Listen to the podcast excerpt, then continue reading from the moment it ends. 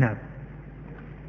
باب من الشرك إرادة الإنسان بعمله الدنيا وقوله تعالى من كان يريد الحياة الدنيا وزينتها نوفي إليهم أعمالهم فيها وهم فيها لا يبخسون. أولئك الذين ليس لهم في الآخرة إلا النار وحبط ما صنعوا فيها وباطل ما كانوا يعملون.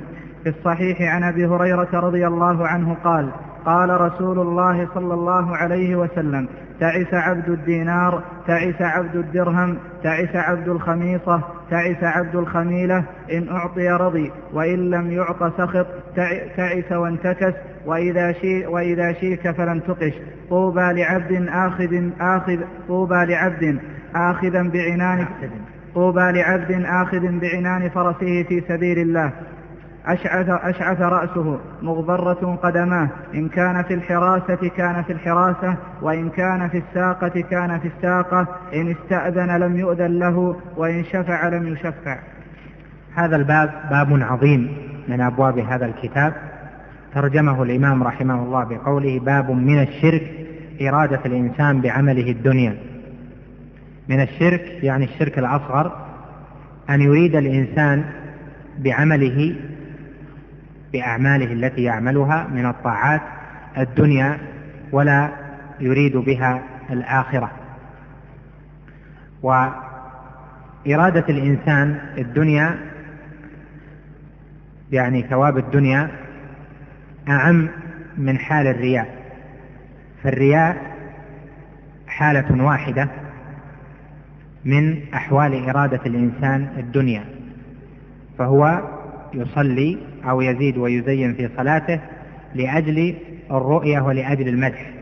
لكن هناك أحوال لكن هناك أحوال أخر لإرادة الناس بأعمالهم الدنيا. فلهذا عطف الشيخ رحمه الله هذا الباب على الذي قبله ليبين أن إرادة الإنسان الدنيا تأتي في أحوال كثيرة أعم من حال الرياء بخاصة لكن الرياء جاء فيه الحديث وخافه النبي عليه الصلاة والسلام على أمته فهو في وقوعه كثير والخوف منه جلل. وهذا الباب اشتمل على الحكم بأن إرادة الإنسان بعمله الدنيا من الشرك وقوله إرادة الإنسان يعني أن يعمل العمل وفي إرادته بعثه على العمل ثواب الدنيا. فهذا من الشرك بالله جل جلاله وسيأتي تفصيل أحوال ذلك. قال وقول الله تعالى من كان يريد الحياة الدنيا وزينتها نوفي إليهم أعمالهم فيها وهم فيها لا يبخسون. أولئك الذين ليس لهم في الآخرة إلا النار وحبط ما صنعوا فيها وباطل ما كانوا يعملون. هذه الآية آية سورة هود مخصوصة بقوله تعالى من كان يريد العاجلة عجلنا فيها من كان يريد العاجلة عجلنا له فيها ما نشاء لمن نريد. فهي مخصوصة بمن شاء الله جل وعلا. قال هنا من كان يريد الحياة الدنيا وزينتها نوفي إليهم أعمالهم فيها يعني ممن أراد الله جل وعلا له ذلك وممن شاءه الله. فهذا العموم الذي هنا مخصوص بآية الإسراء وآية سورة الشورى. الذين يريدون الحياة الدنيا أصلا وقصدا وتحركا هم الكفار ولهذا نزلت هذه الآية في الكفار. لكن لفظها يشمل كل من أراد الحياة الدنيا بعمله الصالح.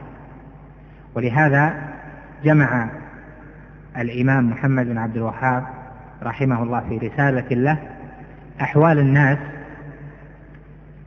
فيما قال السلف تفسيرا لهذه الآية وجعل كلام السلف يتناول أربعة أنواع من الناس كلهم يدخل في هذا الوعيد. النوع الأول ممن ركبوا هذا الشرك الأصغر وأرادوا بعملهم الحياة الدنيا أنه يعمل العمل الصالح وهو فيه مخلص لله جل وعلا ولكن يريد به ثواب الدنيا ولا يريد به ثواب الآخرة. مثلا يعمل يتعبد الله جل وعلا بالصلاة وهو فيها مخلص لله أداها على طواعية واختيار وامتثال لأمر الله لكن يريد منها أن يصح بدنه أو وصل رحمه وهو يريد منه أن يحصل له في الدنيا الذكر الطيب والصلة ونحو ذلك. أو عمل أعمالا من التجارة والصدقات وهو يريد بذلك تجارة لكي يكون عنده مال فيتصدق وهو يريد بذلك ثواب الدنيا. فهذا النوع عمل العبادة امتثالا للأمر ومخلصا فيها لله ولكنه طامع في ثواب الدنيا. وليس له همة في الآخرة ولم يعمل هربا من النار وطمعا في الجنة. فهذا داخل في هذا النوع. وداخل في قوله من كان يريد ثواب الدنيا وزينتها نوفي إليهم أعمالهم فيها وهم فيها لا يبخسون.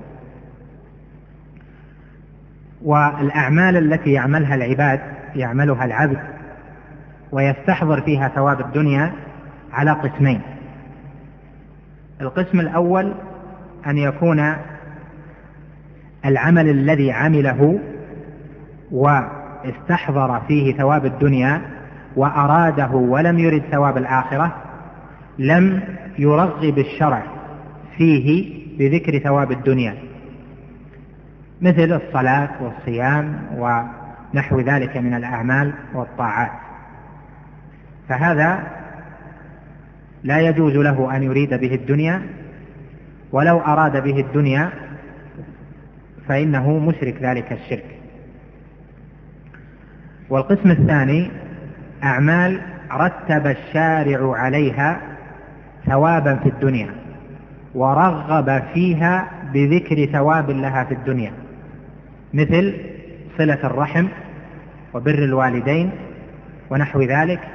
وقد قال عليه الصلاة والسلام من سره أن يبسط له في رزقه أو ينسأ له في أثره فليصل رحمه. فهذا النوع إذا استحضر في عمله حين يعمل هذا العمل استحضر ذلك الثواب الدنيوي وأخلص لله في العمل ولم يستحضر الثواب الأخروي فإنه داخل في الوعيد فهو من أنواع هذا الشرك. لكن إن استحضر الثواب الدنيوي والثواب الأخروي معا له رغبة فيما عند الله في الآخرة يطمع في الجنة ويهرب من النار واستحضر ثواب هذا العمل في الدنيا فإنه لا بأس بذلك لأن الشرع ما رغب فيه بذكر الثواب في الدنيا إلا للحظ عليه. من قتل قتيلا فله سلبه فقتل القتيل في الجهاد لكي يحصل على السلب هذا ولكن قصده من الجهاد الرغبة فيما عند الله جل وعلا مخلصا فيه لوجه الله. لكن أتى هذا من زيادة الترغيب له ولم يقتصر على هذا على هذه الدنيا بل قلبه معلق أيضا بالآخرة. فهذا النوع لا بأس به ولا يدخل في النوع الأول مما ذكره السلف في هذه الآية. النوع الثاني مما ذكره السلف مما يدخل تحت هذه الآية من كان يريد الحياة الدنيا وزينتها نوفي إليهم أعمالهم فيها وهم فيها لا يبخسون أنه يعمل العمل الصالح لأجل المال فهو يعمل العمل لأجل ما يحصله من المال مثل أن يدرس يتعلم العلم الشرعي لأجل الوظيفة فقط وليس في همه رفع الجهالة عن نفسه ومعرفة العبد بأمر ربه ونهيه والرغب في الجنة وما يقرب منها والهرب من النار وما يقرب منها. فهذا داخل في ذلك. أو حفظ القرآن ليكون إماما في المسجد ويكون له الرزق الذي يأتي من بيت المال. فغرضه من هذا العمل إنما هو المال. فهذا لم يعمل العمل صالحا وإنما عمل عمل العمل الذي في ظاهره أنه صالح ولكن في باطنه قد أراد به الدنيا. والنوع الثالث أهل الرياء الذين يعملون الأعمال لأجل الرياء.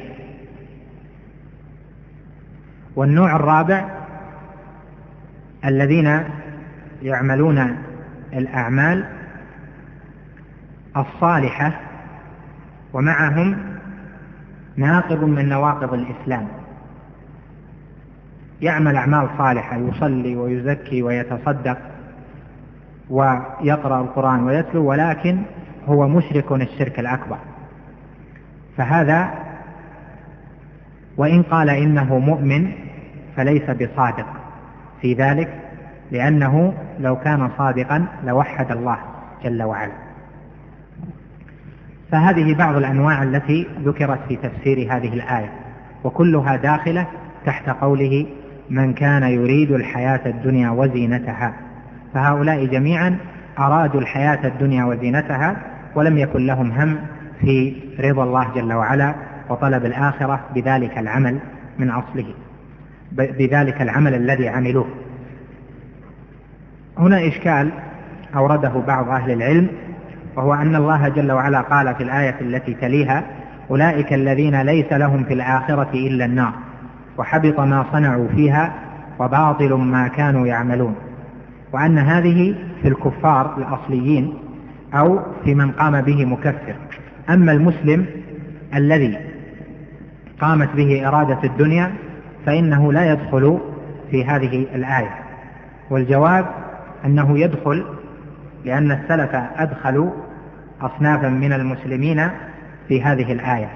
والوعيد بقوله أولئك الذين ليس لهم في الآخرة إلا النار في من كانت إرادته الحياة الدنيا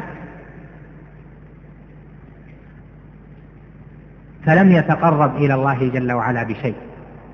من كان يريد الحياة الدنيا وزينتها نوفي إليهم أعمالهم فيها وهم فيها لا يبخسون. فهؤلاء أرادوا الدنيا بكل عمل وليس معهم من الإيمان والإسلام مصحح لأصل أعمالهم. فهؤلاء مخلدون في النار. أما الذي معه أصل الإيمان وأصل الإسلام الذي يصح به عمله فهذا قد يحبط العمل بل يحبط عمله الذي أشرك فيه وأراد به الدنيا. وما عداه لا يحبط لأن معه أصل الإيمان الذي يصحح العمل الذي لم يخالطه شرك. فإذا هذه الآية فيها الوعيد وهذا الوعيد يشمل كما ذكرنا أربعة أصناف. وكما قال أهل العلم إن العبرة هنا باللفظ لا بخصوص السبب فهي وإن كانت في الكفار لكن لفظها يشمل من أراد الحياة الدنيا من غير الكفار. قال في الصحيح عن أبي هريرة قال قال رسول الله صلى الله عليه وسلم تعس عبد الدينار تعس عبد الدرهم تعس عبد الخميصة تعس عبد الخميلة. إلى آخر الحديث. وجه الشاهد من ذلك أنه دعا على عبد الدينار. وعلى عبد الدرهم وعلى عبد الخميصة. وعبد الدينار هو الذي يعمل العمل لأجل الدينار. ولولا الدينار لما تحركت همته في العمل. لولا هذه الخميصة لما تحركت همته في العمل. فأراد العمل وعمل العمل لأجل هذا الدينار لأجل هذه الدنيا لأجل الدراهم لأجل الجاه لأجل المكانة لأجل الخميصة الخميلة ونحو ذلك. وقد سماه النبي عليه الصلاة والسلام عابدا للدينار فدل ذلك على أنه من الشرك لأن العبودية درجات منها عبودية الشرك الأصغر ومنها عبودية الشرك الأكبر. فالذي يشرك بغير الله جل وعلا الشرك الأكبر وعابد له أهل الأوثان عبدة الأوثان وأهل الصليب عبدة للصليب. وكذلك من يعمل الشرك الأصغر ويتعلق قلبه بشيء من الدنيا فهو عابد لذلك.